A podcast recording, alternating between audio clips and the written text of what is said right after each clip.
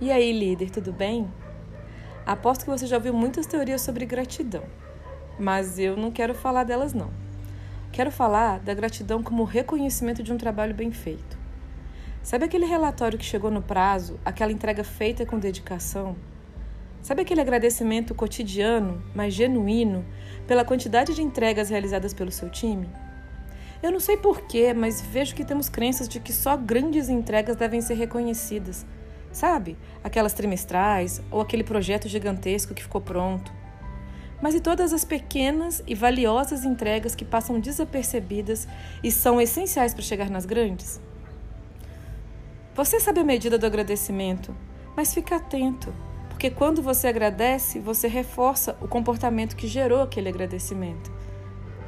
E com certeza ele vai ser repetido. O que, que você pode ser grato hoje pelo seu time, hein?